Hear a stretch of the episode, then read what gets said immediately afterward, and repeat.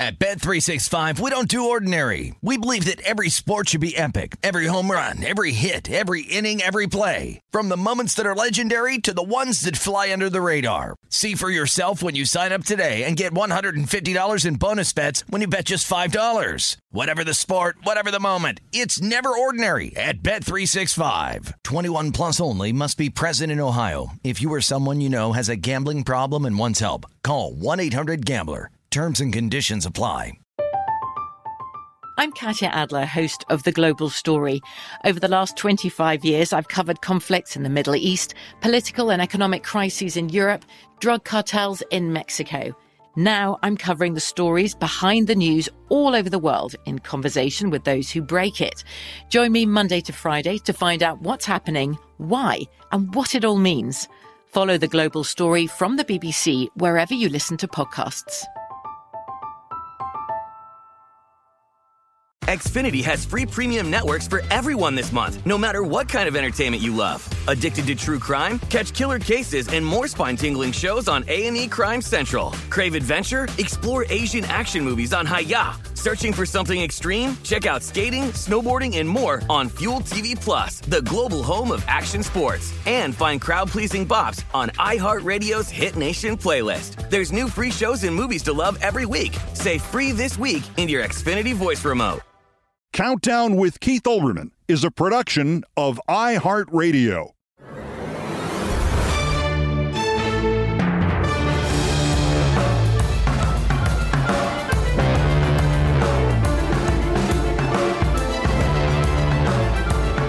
Special counsel Jack Smith may ask his stolen documents grand jury to vote to indict Trump as early as this week. Justice Department officials may meet with some of Trump's attorneys as early as this week. And there is even the plausible inference that these two stories put together suggest the DOJ could make at least a token offer of a plea deal to Trump. There's a lot of ifs here and a lot of reporteds, and some of the reports conflict with other reports so wildly that there is literally no way that all of what's out there can all happen. And I have been debating skipping all of this and getting right to the startling news that Chris Licht of CNN is now so desperate to get not a Trump town hall but an entire Republican presidential debate on his dying network that he has offered to formally partner with a right wing media outlet and even have one of its people elevated to co moderator of that debate with a CNN anchor on CNN.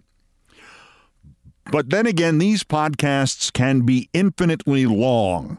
So let me review where the Trump thing stands because one thing seems certain we're close. I don't know what the hell we're close to, but we're close. Okay, so it's NBC News that is reporting the grand jury is going back into session after a month off this week, with NBC's correspondents going further on air, implying it could be to vote on indictments. It could be a lot of things. But CBS News is reporting that the special counsel's decision on whether or not to try to charge Trump, and if so, for what, might happen this month while CBS also reports the possible Trump lawyers' DOJ meeting this week. And that plea deal idea?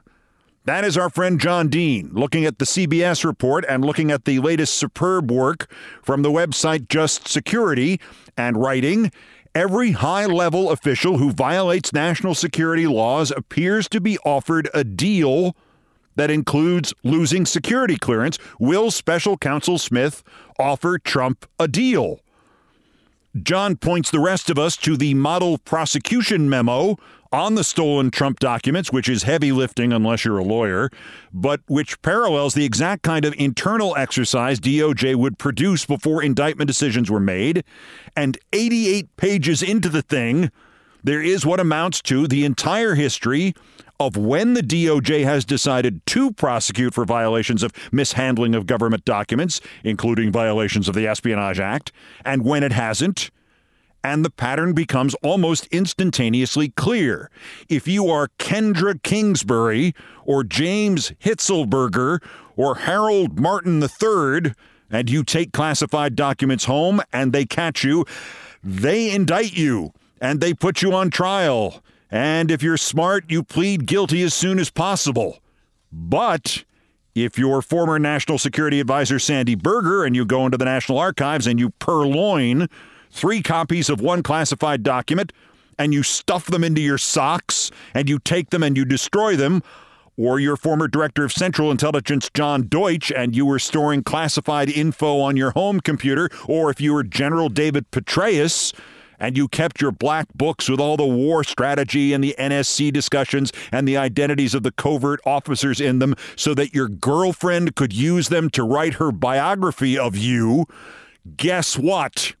The Department of Justice offers you a deal on lesser charges and the forfeiture of your security clearance.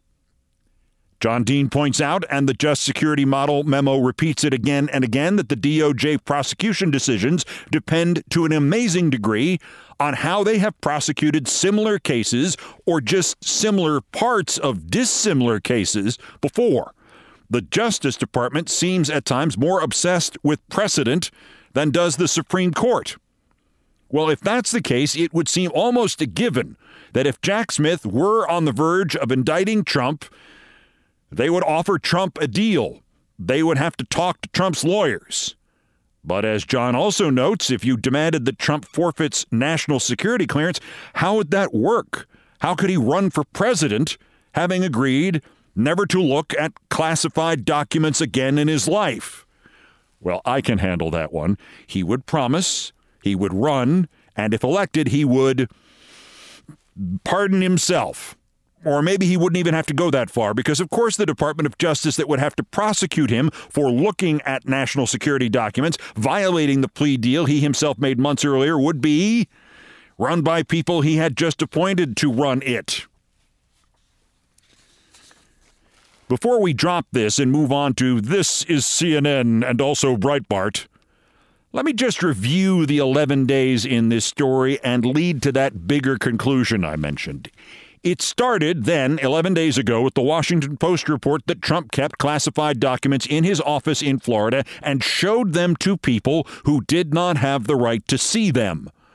Then last Tuesday, it was the Post reporting that the other guy who moved the boxes of classified documents for Trump and was caught on security video doing so just happened to ask the Mar-a-Lago IT guy how soon before the security system automatically deleted the old videos.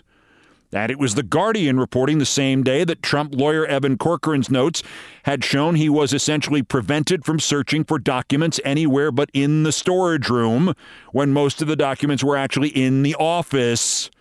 And it was last Wednesday that CNN reported about the smoking gun, that there is an audio recording made for Mark Meadows' ghostwriters in which Trump tells people who shouldn't even know that it exists that there is a four page U.S. military plan for an attack on Iran and on the tape it sounds like he is reading from it and rustling it.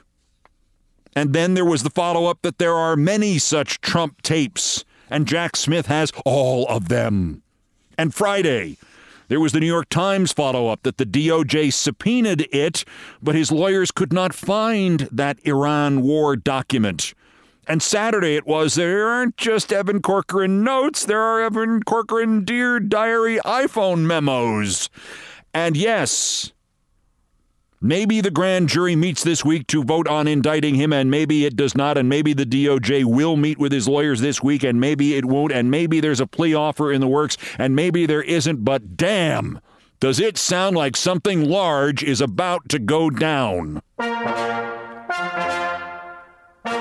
Now to CNN's Chris Licht reportedly being willing to bribe the Republican Party by actually letting some figure from an ultra right wing outlet co moderate a Republican presidential primary debate on CNN, establishing an actual CNN working partnership with. Who are we talking about here? Breitbart? Newsmax? The Daily Stormer? Ben Shapiro? Christina Bobb? Steve Bannon? Lara Trump? What did American television news organizations learn from the last eight years of Trump? Nothing. Not a damn thing. What did CNN learn from the Trump town hall? Nothing. Not a damn thing. What did Chris Licht learn from his vivisection by magazine in The Atlantic? Nothing. Not a damn thing.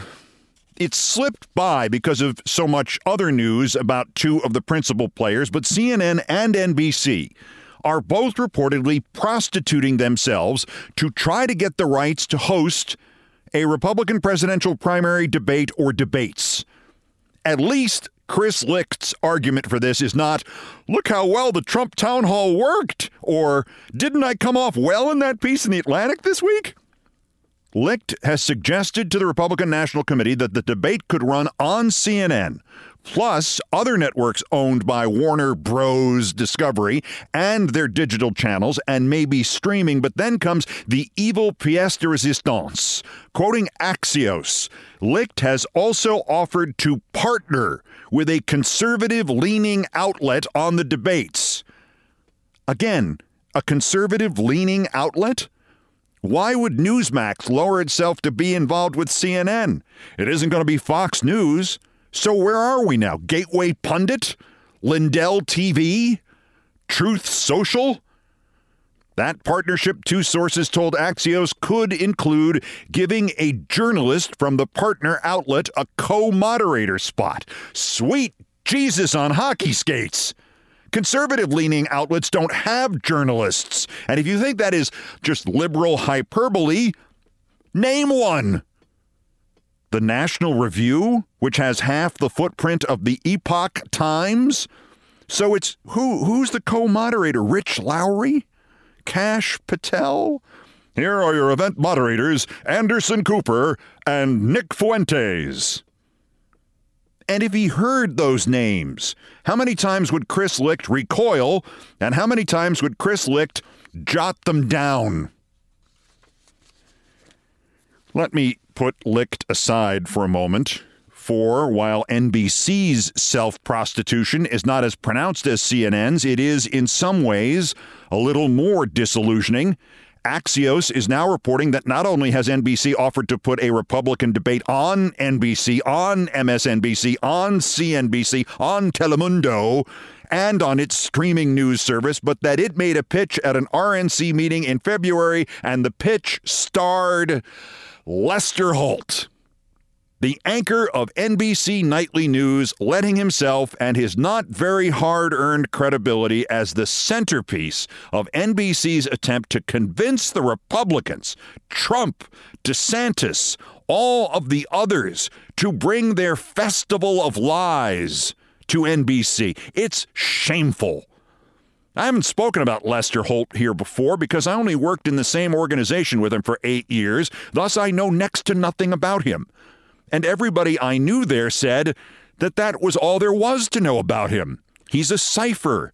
He's a guy with good suits and a sunny smile who can read the prompter well and was known at MSNBC 20 years ago as Mr. Iron Pants. That's it. And now he's let himself be trotted out like the prize winning pig at the Republican County Fair. Semafor News reporting the RNC was impressed by Lester Holt's pitch. Instead of trying to impress the fascists, NBC, and for that matter, CNN, you guys should be offering whatever non journalistic bells and whistles are necessary if you really want to put them on your air.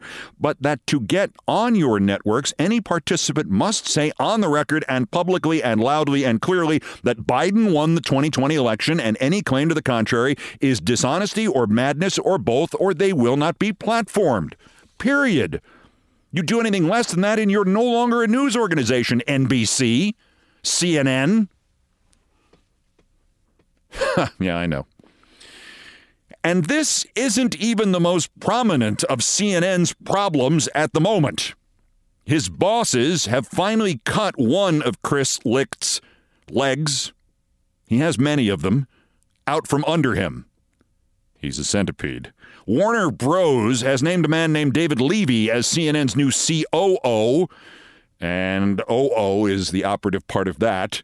Licht has told his people that he decided to do that, that it would be a good idea to give up all the network's business responsibilities to somebody else so he can concentrate on continuing to improve the product. And when I say continuing to improve the product, I mean trying to find anybody who works for him at CNN who can today still take him seriously after Tim Alberta's new 15,000 word Iliad of a piece in The Atlantic about Licht and his methodical destruction of CNN out of 90 plus minutes of them, there is one particularly grim line from the classic about journalism gone mad, Sweet Smell of Success, the movie in which Burt Lancaster says to Tony Curtis, You're dead, son. Get yourself buried. As I read Tim Alberta's profile of Licht, in which the only person who was willing to go on the record supporting what Licht is doing was his personal trainer, I thought of three things. I told you so! And the line I just mentioned from Sweet Smell of Success, and that the Lichtian world that Alberta describes is so hopeless, so screwed up, that it seemed as I read his piece that the last paragraph would have to turn out to be a description of Licht getting fired by his equally dim witted CNN masters, something like Finally came the call. Licht was out, fired. At least he would have more time to spend with his trainer. It is hard to imagine a profile of anybody, anywhere, anybody less egregiously damaging to society than a serial killer that could begin with this one line and then somehow go downhill from there. Quote, how are we going to cover Trump? That's not something I stay up night thinking about, Chris Licht told me. It's very simple. It is, of course, everything but simple. It has paralyzed journalists in every medium, in every American city, with every degree of intelligence and experience and seriousness in solving this problem. And yet, Licht goes on the media has absolutely, I believe, learned its lesson, Licht said. Thank you, Senator Collins Licht. Sensing my surprise, he grinned. I really do, Licht said. I think they know he's playing them, at least the people in my organization. We've had discussions about this. We know that we're getting played, so we're going to resist it. The man foolish enough to put Trump on live in a town hall after he told a reporter that he was going to resist being played by Trump the man foolish enough to make deals with Trump and give control over who sat in the audience to Trump and to court Trump actually said these things and meant them and never for a moment stopped to think that maybe he was not going to exploit Trump, but he was going to be exploited by Trump.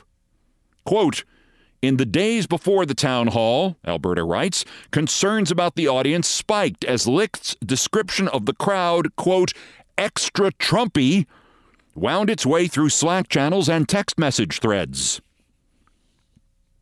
Quote, Live television is a volatile thing. People and sets and scripts are always being changed for all kinds of reasons. Wrote Tim Alberta. Still, CNN employees had reasons to be suspicious. They wondered if some sort of deal had been cut with Trump's team, promising the placement of approved panelists in exchange for his participation in the town hall.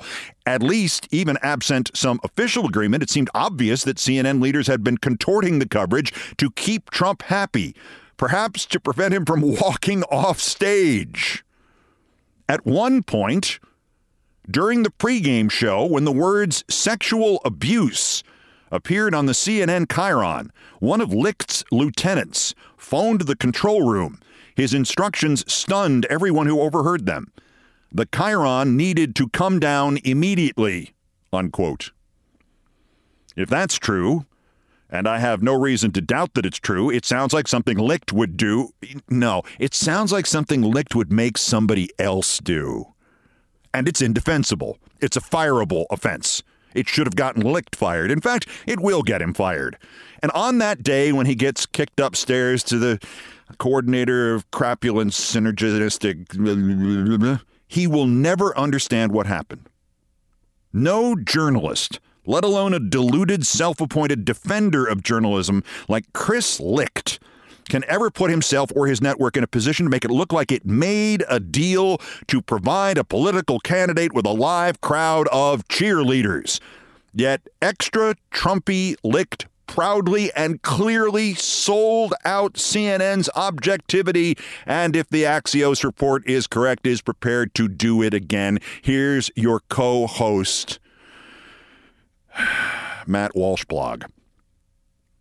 Again, quoting Alberta's piece in The Atlantic. I asked Licht whether there was anything he regretted about the event. The extra Trumpy makeup of the crowd? No, Licht said, because it was representative of the Republican base. Allowing the audience to cheer at will? No, Licht said, because instructing them to hold their applause, as debate moderators regularly do, would have altered the reality of the event, unquote. Twice, Alberta catches Chris Licht on the record, on the fringes, tap dancing along the line of COVID denialism. Licht suggests to a group of students that case and death numbers may have been exaggerated. Quote, We don't know how many deaths were from COVID. He explains he knows this because his father was a doctor. My father was an architect, and I can't build a house of playing cards.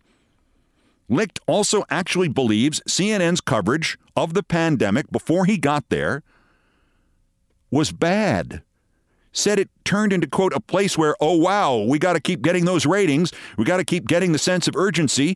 He slapped his palms on the table between us, mimicking the feverish pace of an imaginary broadcaster. COVID, COVID, COVID. Look at the case numbers. Look at this, unquote. If I were a CNN employee who had lost somebody to COVID, I would now feel entitled to punch Chris Licht in the mouth. Throughout the piece, as throughout so much of the coverage of Chris Licht's disastrous tenure running CNN, running it into the ground, unprecedented even among the amazing gallery of rogues and idiots who have run the cable news networks over the decades, and I met all of them. Licht is still portrayed in this piece in The Atlantic as the genius producer at MSNBC when he produced a nighttime last play show and then a genius morning producer when he produced a morning last place show. Then at CBS News where he produced another morning last place show. Then at CBS Late Night where he produced another last place show. The portrayal, of course, was forged, and I use that word in all its meanings, by Licht himself.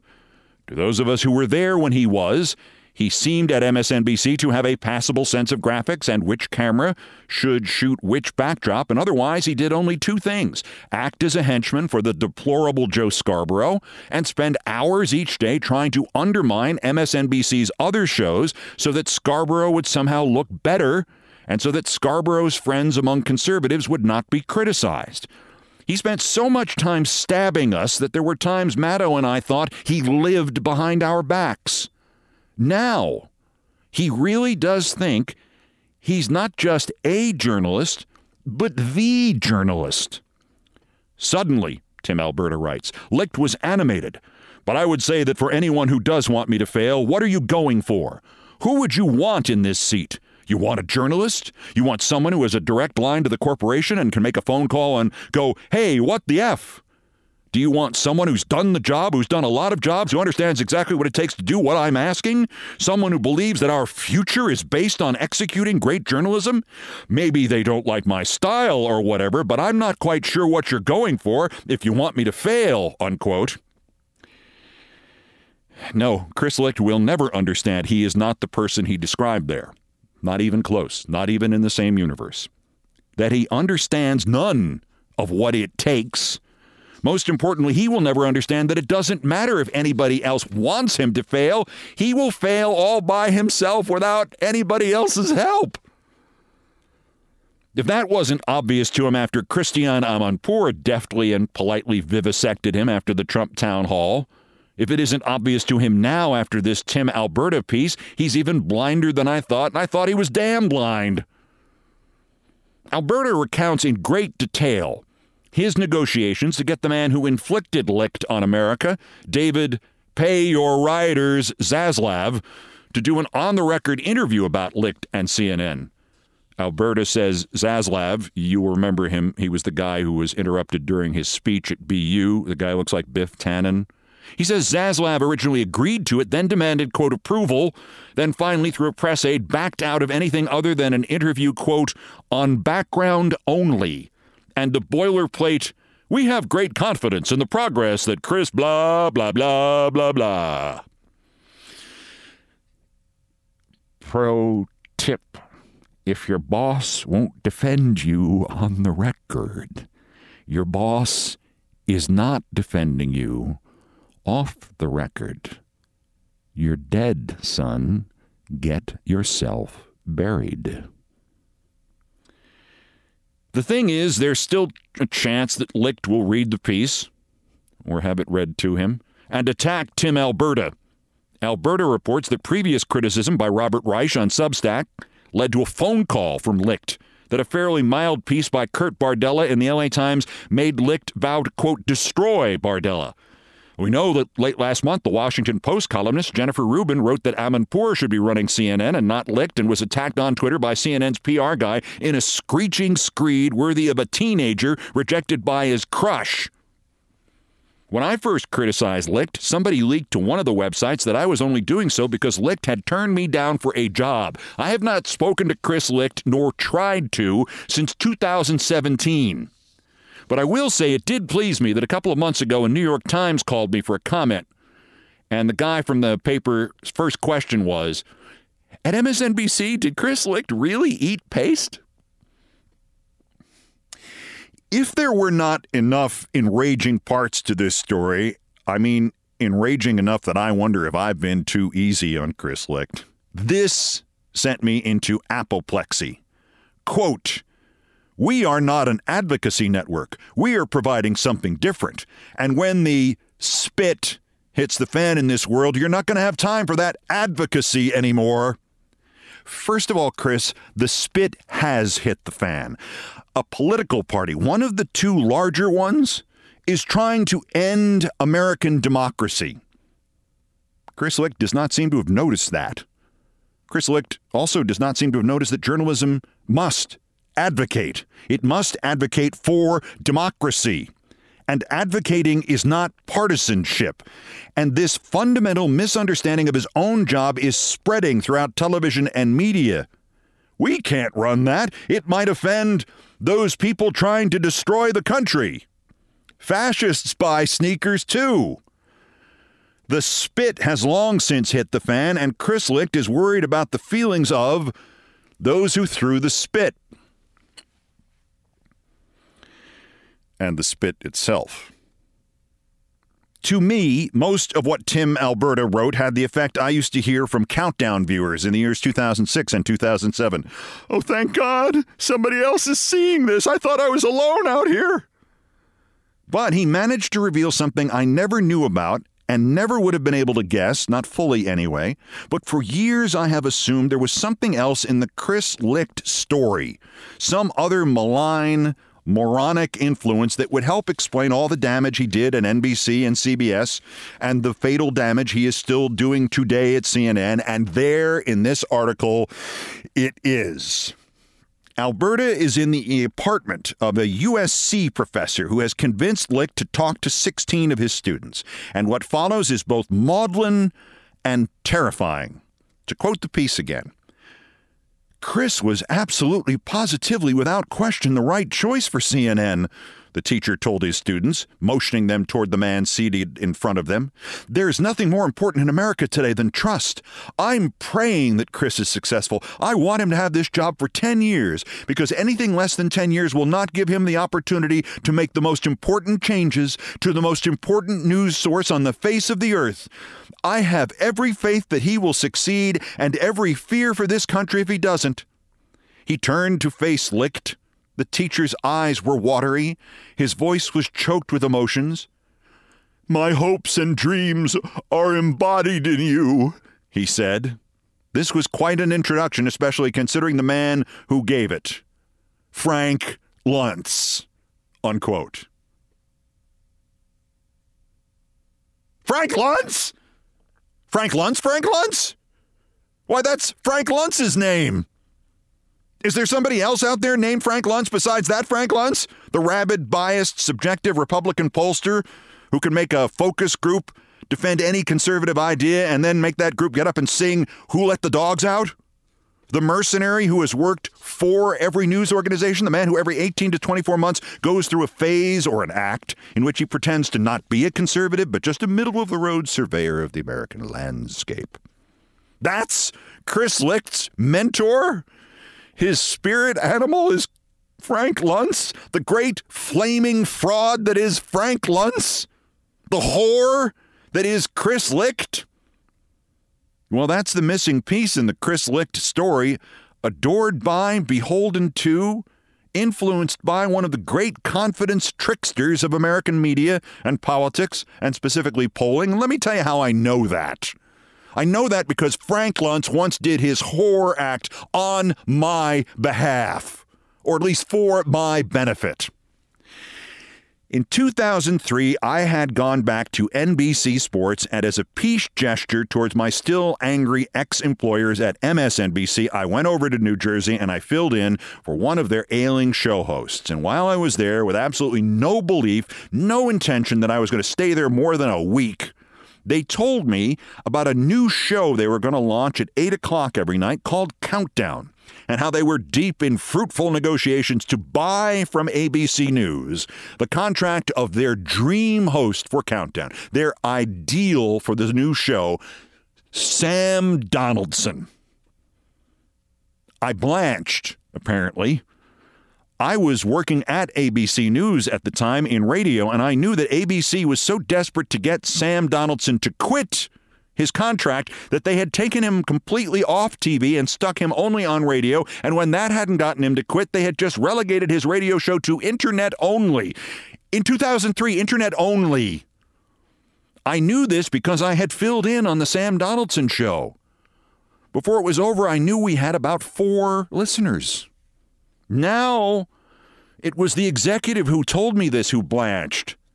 What do I do? The job offer is on Donaldson's desk and it's on my boss's desk. He looked around the room. Would you do it? Would, would, would you do another nightly show for us? Another 8 o'clock show, buddy? I shrugged. Sure, and uh, I'll need time off for the Olympics and the other sports stuff that I signed with Dick Ebersol to do, but. Oh, God, thanks. Wait, wait, I, I know how to do this. Rainey, get me Frank Luntz. I heard his end of the conversation.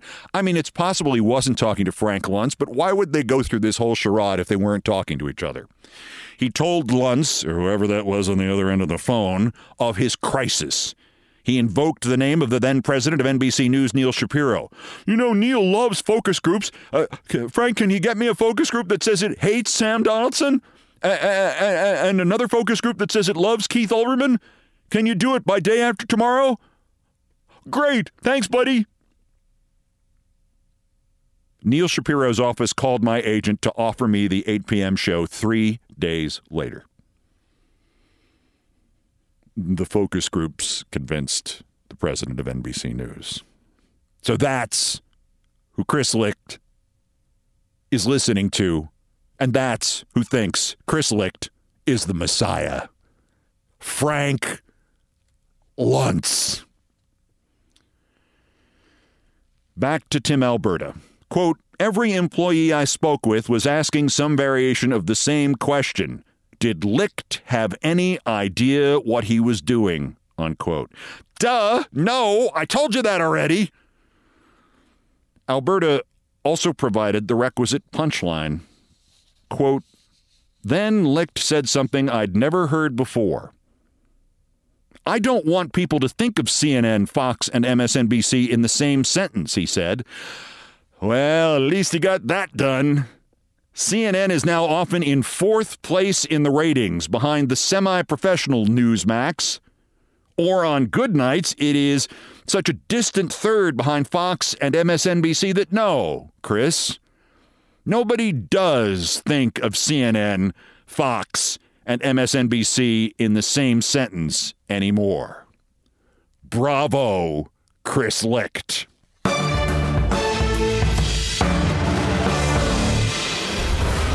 Also of note today, Chuck Todd got fired as the host of Meet the Press. That's next. This is Count.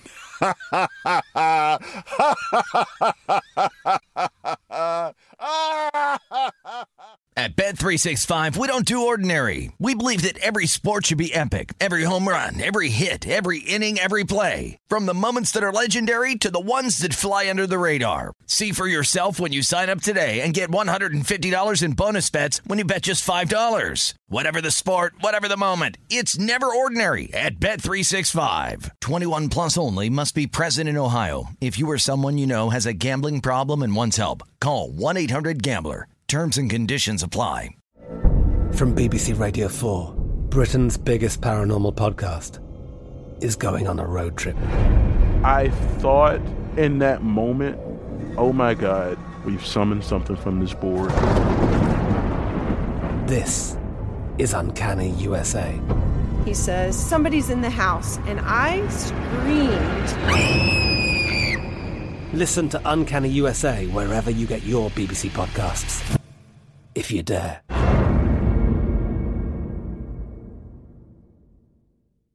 Xfinity has free premium networks for everyone this month, no matter what kind of entertainment you love. Addicted to true crime? Catch killer cases and more spine-tingling shows on A&E Crime Central. Crave adventure? Explore Asian action movies on Hi-YAH. Searching for something extreme? Check out skating, snowboarding, and more on Fuel TV Plus, the global home of action sports. And find crowd-pleasing bops on iHeartRadio's Hit Nation playlist. There's new free shows and movies to love every week. Say free this week in your Xfinity voice remote.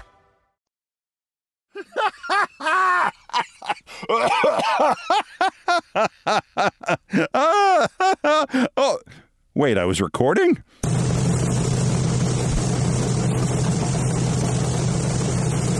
Ahem. Postscripts to the news, some headlines, some updates, some snark, some predictions. Dateline 30 Rock. Quote When I took over Meet the Press, said Chuck Todd on Meet the Press as he announced his own firing from Meet the Press. It was a Sunday show that had a lot of people questioning whether it still could have a place in the modern media space. Well, I think we've answered that question and then some. To the end, Chuck Todd remains a master of self unawareness. First of all, even if you think your meaning of that line is correct, how do you phrase it that way? To let yourself get run over by your critics. It was a Sunday show that had a lot of people questioning whether it could still have a place in the modern media space. Well, I think we've answered that question. Second of all, it isn't true. Meet the Press never reached more prestigious heights than on Sunday, June 8, 2008. The topic of the show, which was on early because of the French Open coverage on NBC, was Hillary Clinton finally conceding the 2008 Democratic primary. The guests were all NBC political correspondents Ron Allen, Lee Cowan, David Gregory, Andrea Mitchell, Kelly O'Donnell, and Chuck Todd. The host, as the host had been since December 8, 1991, was Tim Russert. The show mattered. Russert had gotten Colin Powell to admit WMD in Iraq was a lie. He was the consensus gold standard in political media and capable of keeping the Democrats off the backs of NBC's more conservative commentators and the Republicans off the backs of NBC's more liberal ones, me in particular. And five days later, Tim Russert died. Tom Brokaw took the job over until December when David Gregory got the position because of the goodwill left over from Russert. He was given six years to try to make it work, and he did not make it work. Chuck Todd took over on September 7th, 2014. Yesterday he said, I'd rather leave a little bit too soon than stay a tad bit too long. And if he actually meant that, he would have left on September 8, 2014. Chuck did two things and two things alone in that show, and he will stay on until September when Kristen Welker takes over, and she will neither fail nor succeed in the job, which is exactly what NBC News wants at a moment when someone is needed at some national broadcast network to ask some actual questions once in a while. Chuck did two things and two things only. First, there is no issue he could not apply raging both sidesism to. He once asked on air if America could handle the prosecution of an ex president. He asked that of a Republican governor. He and his staff once did a feature on how American media should cover Trump if he ran again. They asked Republican staffers. Chuck would platform anybody And when Kellyanne Conjob fricasseed him in that famous Alternative Facts episode, Chuck and NBC News really thought they had done some sort of service to the country. Chuck and thus his program had no understanding that they were covering anything more meaningful than a sports league. And he made up quotes and meanings and attributed them to people like Alexandria Ocasio Cortez. And that's when what was left of my professional friendship with him snapped, and I'll tell you that story at the end of the podcast. The other thing Chuck did, number two of two, was something Russert always refused to do. He overbooked Meet the Press and thus his natural inclination to not prod or push or demand proof for what the guy just said was exacerbated by the fact that each interview was boxed in time wise. He couldn't dig deeper, he had to get to the next commercial. Or, as Trevor Noah said at the 2022 White House Correspondents' Dinner in a shiv disguised as a joke, Chuck Todd is here. Chuck, you here? How you doing? I'd ask a follow up, but I know you don't know what those are. They say Chuck is staying on as a political analyst and will also do long form journalism for NBC, and that is the polite way of saying, You've been here 16 years since Russert asked everybody he trusted, like Brokaw and Kelly O'Donnell and even me, if he should hire him, and we all said yes. So, Chuck, we'll let you play out your contract, and if you get another offer, go on, have a good time, we'll throw you in a real nice going away party. There'll even be a cake. As I said, I will come back to this in things I promised not to tell later. But for now, this championship joke on Twitter from Frank Galton. And I don't know who Frank Galton is, but I would like to shake his hand. He wrote, quote, Charles Todd wants you to forget about Chuck.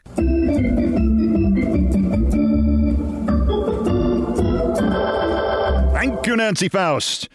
Dateline Washington, once again, democracy is preserved less by the dedication of those of us trying to save it, more by the idiocy of those trying to destroy it. Lauren Boebert, super genius, did not vote on the debt ceiling bill in the House. She then proclaimed she had refused to vote as a protest against more DC self created garbage.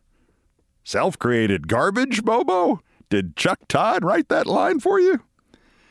The saving grace of these morons is that they don't notice when they sign the receipts that are later produced. Self created garbage Boebert's self righteous claim of protest evidently riled, or at least got the attention of a CNN Capitol Hill producer named Morgan Rimmer, who tweeted nothing less than a video of herself explaining to Boebert that the vote was over. They closed it, she says, and that Boebert had missed the vote. And this producer said that as Boebert was running up the steps of the Capitol, clearly intending to vote, since, as Ms. Rimmer notes in the audio version of the tape you will now hear, after she told Boebert that the vote had been closed, Boebert kept on running up the goddamn steps. They just closed it. They closed it? Yeah. Yeah. Two things. I'd like to nominate Morgan Rimmer as the next CEO of CNN. And that scene, and I'll retweet the video, is exactly the way the famous Monty Python's Flying Circus episode ends with Nobody Expects the Spanish Inquisition. As the program credits come to a close, the members of the Spanish Inquisition are desperately racing to get to a courtroom to deliver their line. They get off a bus, they run up the steps, they burst into the room, and just as Michael Palin is about to say, Nobody expects, the scene goes dark and the words, The end, appear. And he says, Oh, bugger. I didn't hear Boebert say, Oh, bugger. Self created garbage. And Dateline New York. I'm fine. Thank you. Thank you for abiding my day off. It was not walking pneumonia or rocking pneumonia or any of the other harrowing things my doctor contemplated, like a blood clot in my lungs. It looks like it was exhaustion, insufficient exercise, and decreasing youth.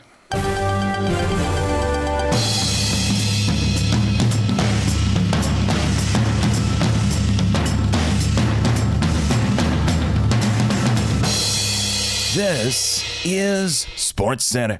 Wait, check that. Not anymore. This is Countdown with Keith Olbermann. In sports, we've spoken previously of the Oakland, nay, Kansas City, nay, Philadelphia, soon to be Las Vegas A's, and how owner John Fisher starved that franchise to death in the Bay Area, even though the team is tied for the second most World Series championships in baseball for the last half century. From Reddit, one Oakland A's fan's revenge. Spotted at an A's game wearing his replica A's jersey. The number on the back is zero, and the name above it is traded. A different baseball note from a franchise gradually rebuilding its reputation. The New York Mets inducted four members into their Hall of Fame Saturday, including my friends, the announcers Gary Cohen and Howie Rose, and pitcher Al Leiter, who I have known a combined 89 years for crying out loud. They also inducted the great Mets 80s star Howard Johnson, and congratulations again to each of them. Now, one note you don't often hear crowds gasp at these events. A lot of cheering, a lot of applause, a lot of names, not so much gasping. But there it was on Saturday. Because before the ceremony began, the Mets had positioned four giant triangular baseball cards on the field showing each of the four new inductees.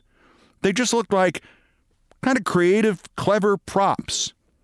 And when the first of the new inductees, Howard Johnson, was introduced, the side of his giant baseball card opened and Howard emerged from inside the baseball card, and there were gasps in the stadium. Though, to be fair, not as many gasps as if one of the guys had gotten stuck. Uh, yeah, uh, 911. Um, yeah, this is the Mets calling. We have a Hall of Famer trapped in a giant baseball card, and hello, nine one one, you there? Uh, hello.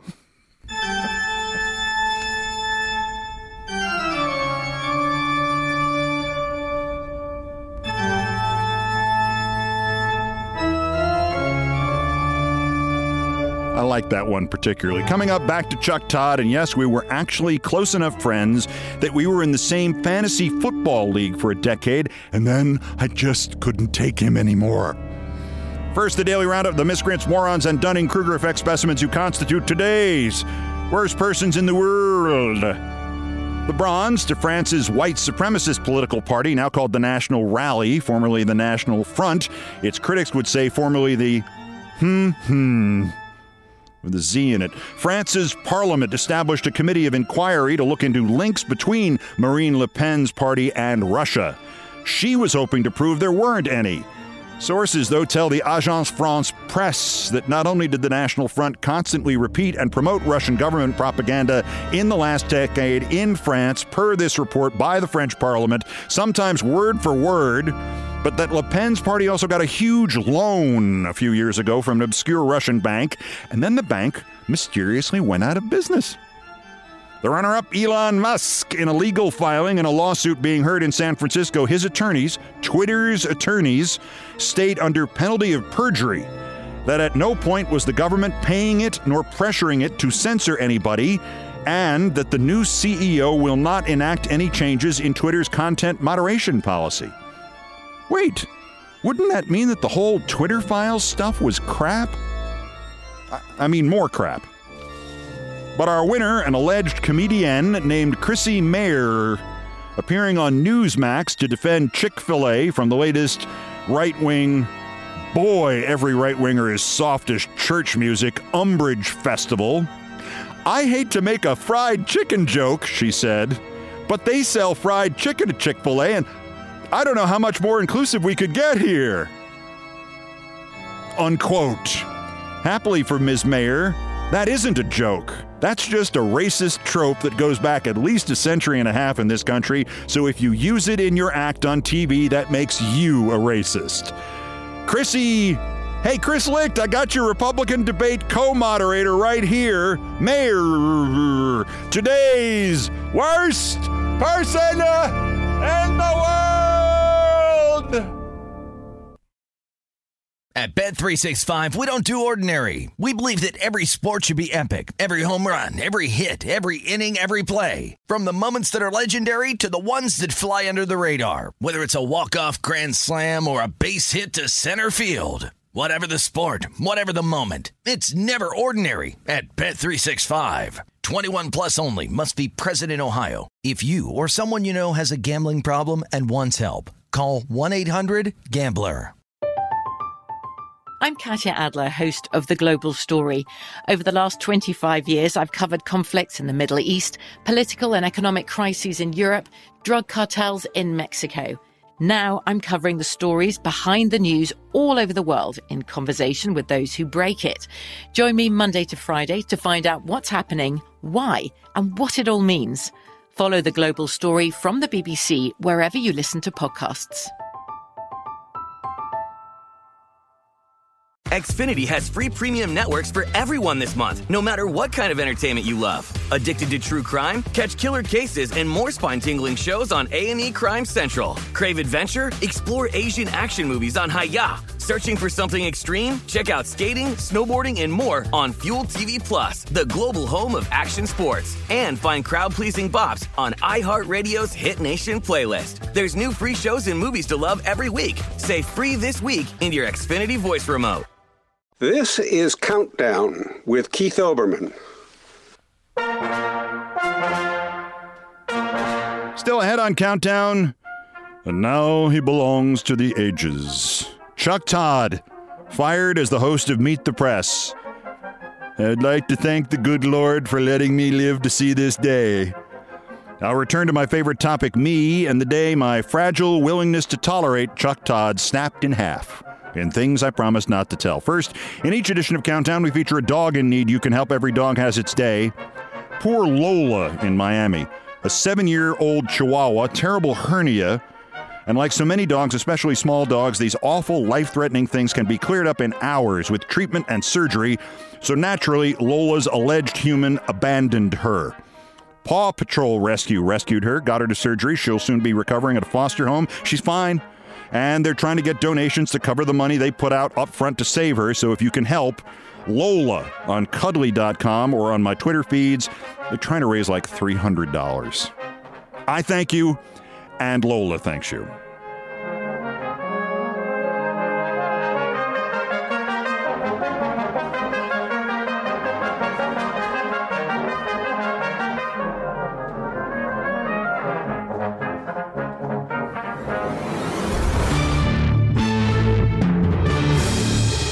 Chuck for about 15 years. Early in his career, when he was with the DC insider publication The Hotline, he was a frequent guest on Countdown.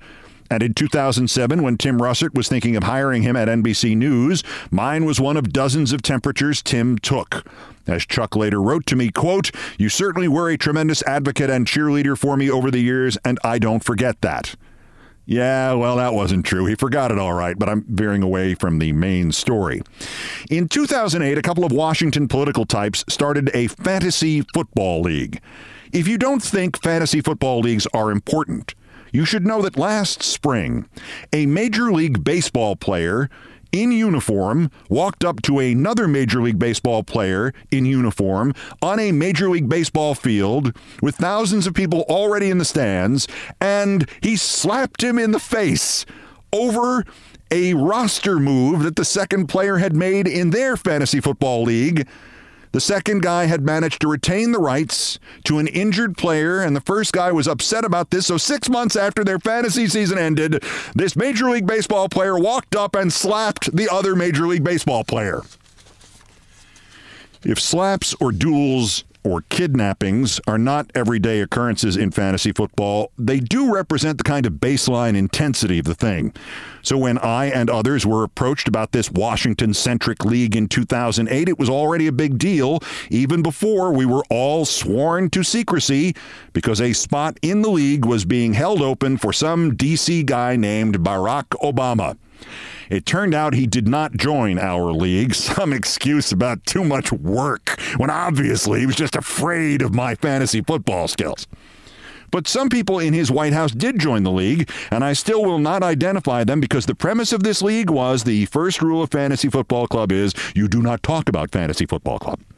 I will say that Chuck Todd, like me, was an original player. We call ourselves owners because we are nuts, and it's a fantasy. It's in the title Fantasy Football, Fantasy Football Owners. And one year, I think it was 2010, I had assembled in this league, mostly by accident, a team that was almost perfect. It literally lost one game all season. And that was in the middle of the year to Chuck Todd's team.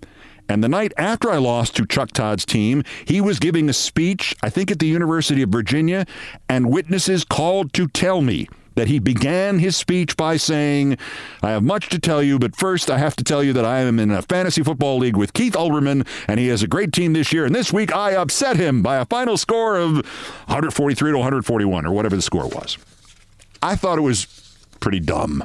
But by 2010, Chuck was the NBC News White House correspondent, and we all cringed whenever we saw he was going to be on with one of us on MSNBC. See, some people respond well to pressure and success, and some people do not, and some people become entirely different people. So when Chuck violated the prime directive of this fantasy football league and talked about it, I shrugged. The other guys in the league did not. Chuck was actually punished. The commissioner of the league ordered that he had to skip his fourth choice in the following year's player draft. Chuck was bereft.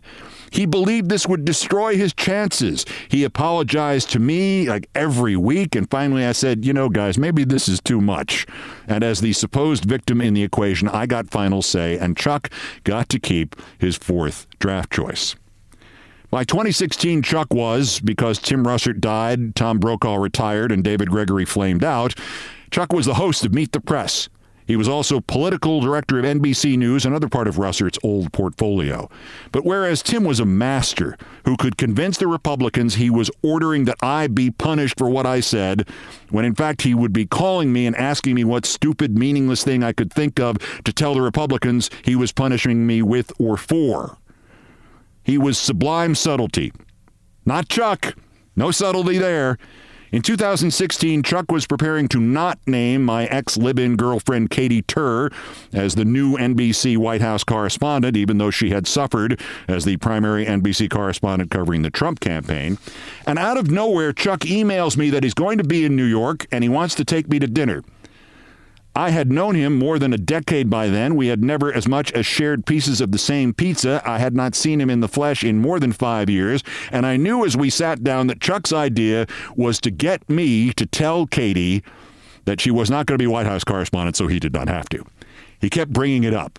What do you think Katy would think? And then I'd switch the topic to uh, fantasy football. And then he'd say, But let me ask you about Katy and the White House job. We did this for 90 minutes. And finally, I said, okay, Chuck, I've avoided it long enough. Maybe I could call her and soften the blow for her. And that's when he said, Well, I'm going back to D.C. tonight, so if I want to catch that last train, I better leave. Bye. Chuck is not subtle.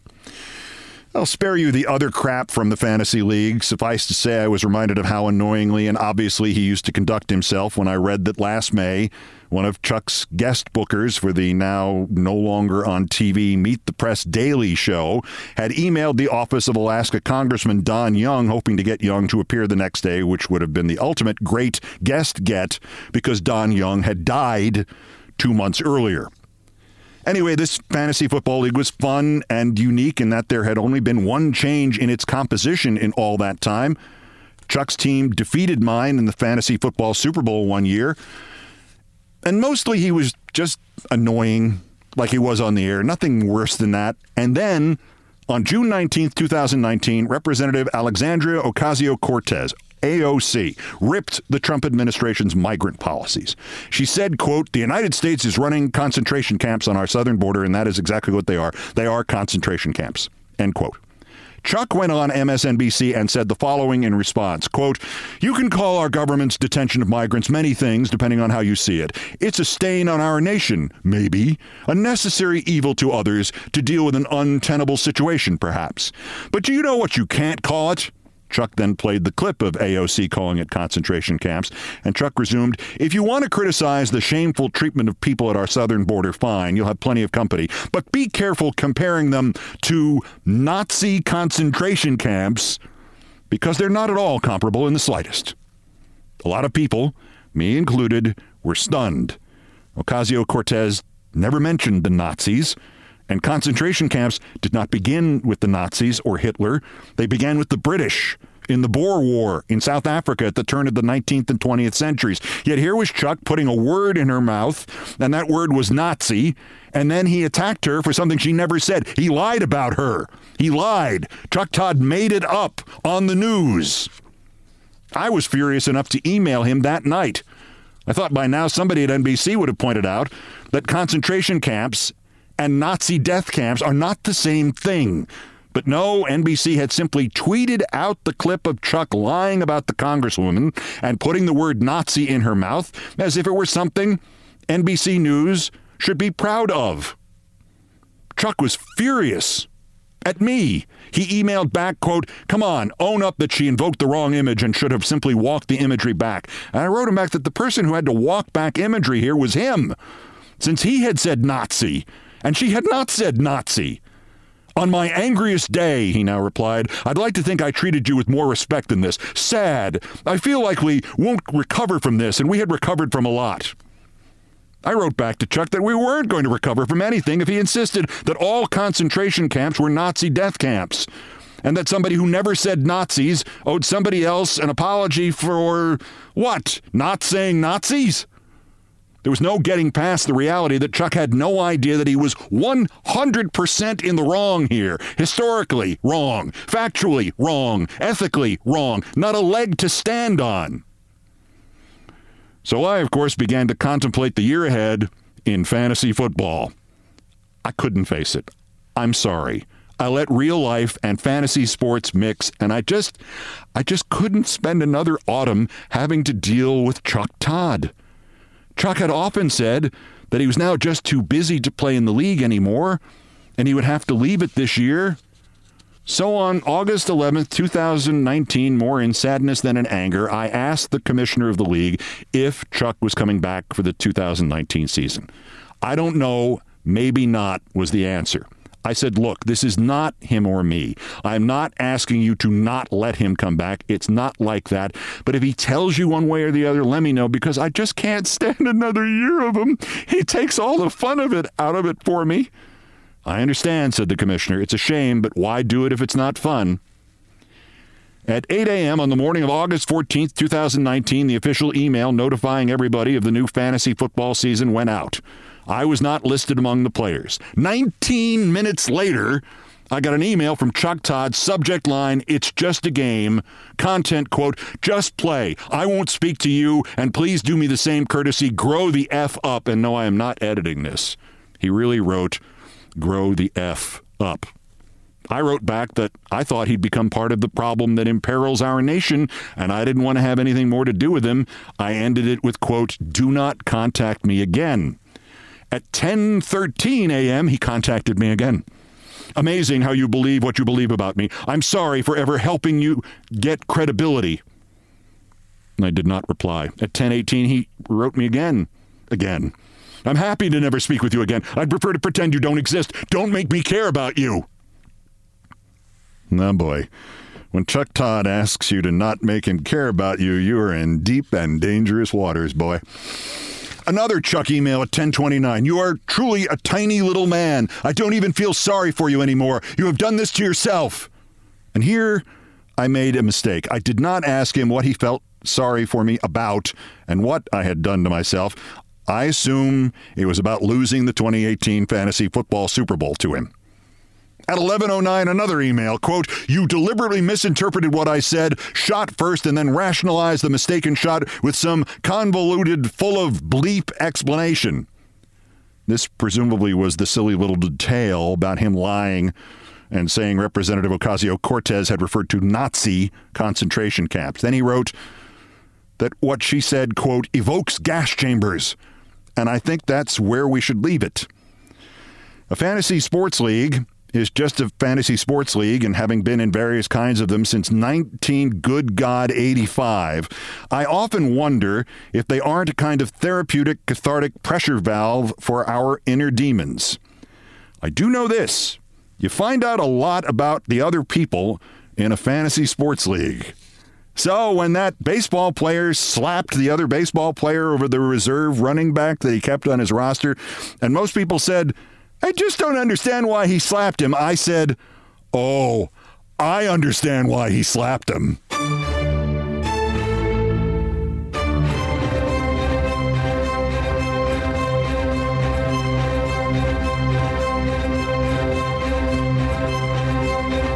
I've done all the damage I can do here. Countdown has come to you from the Vin Scully studio at the world headquarters of the Olbermann Broadcasting Empire in New York. I hope it was of sufficient length to make up for there not being one last Friday. Here are the credits. Most of the music was arranged, produced, and performed by Brian Ray and John Philip Shenale, who are the Countdown musical directors. All orchestration and keyboards by John Philip Shenale, guitars, bass, and drums by Brian Ray, and it was produced by TKO Brothers. Other Beethoven selections have been arranged and performed by the group No Horns Allowed. The sports music is the Olbermann theme from ESPN2, and it was written by Mitch Warren Davis, courtesy of ESPN Inc. Musical comments from Nancy Faust, the best baseball stadium organist ever. Our announcer today was my friend John Dean. Everything else was pretty much my fault. So that's countdown for this, the 881st day since Donald Trump's first attempted coup against the democratically elected government of the United States. Don't forget to keep arresting him while we still can. Happy birthday, sis! The next scheduled countdown is tomorrow. Till then, I'm Keith Olbermann. Good morning, good afternoon, good night, and good luck.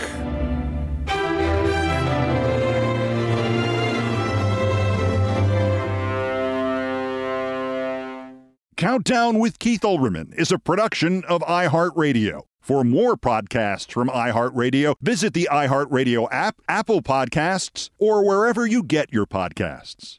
At Bet365, we don't do ordinary. We believe that every sport should be epic. Every home run, every hit, every inning, every play. From the moments that are legendary to the ones that fly under the radar. See for yourself when you sign up today and get $150 in bonus bets when you bet just $5. Whatever the sport, whatever the moment, it's never ordinary at Bet365. 21 plus only must be present in Ohio. If you or someone you know has a gambling problem and wants help, call 1-800-GAMBLER. Terms and conditions apply. I'm Katya Adler, host of The Global Story. Over the last 25 years, I've covered conflicts in the Middle East, political and economic crises in Europe, drug cartels in Mexico. Now I'm covering the stories behind the news all over the world in conversation with those who break it. Join me Monday to Friday to find out what's happening, why, and what it all means. Follow The Global Story from the BBC wherever you listen to podcasts. Xfinity has free premium networks for everyone this month, no matter what kind of entertainment you love. Addicted to true crime? Catch killer cases and more spine-tingling shows on A&E Crime Central. Crave adventure? Explore Asian action movies on Hi-YAH. Searching for something extreme? Check out skating, snowboarding, and more on Fuel TV Plus, the global home of action sports. And find crowd-pleasing bops on iHeartRadio's Hit Nation playlist. There's new free shows and movies to love every week. Say free this week in your Xfinity voice remote.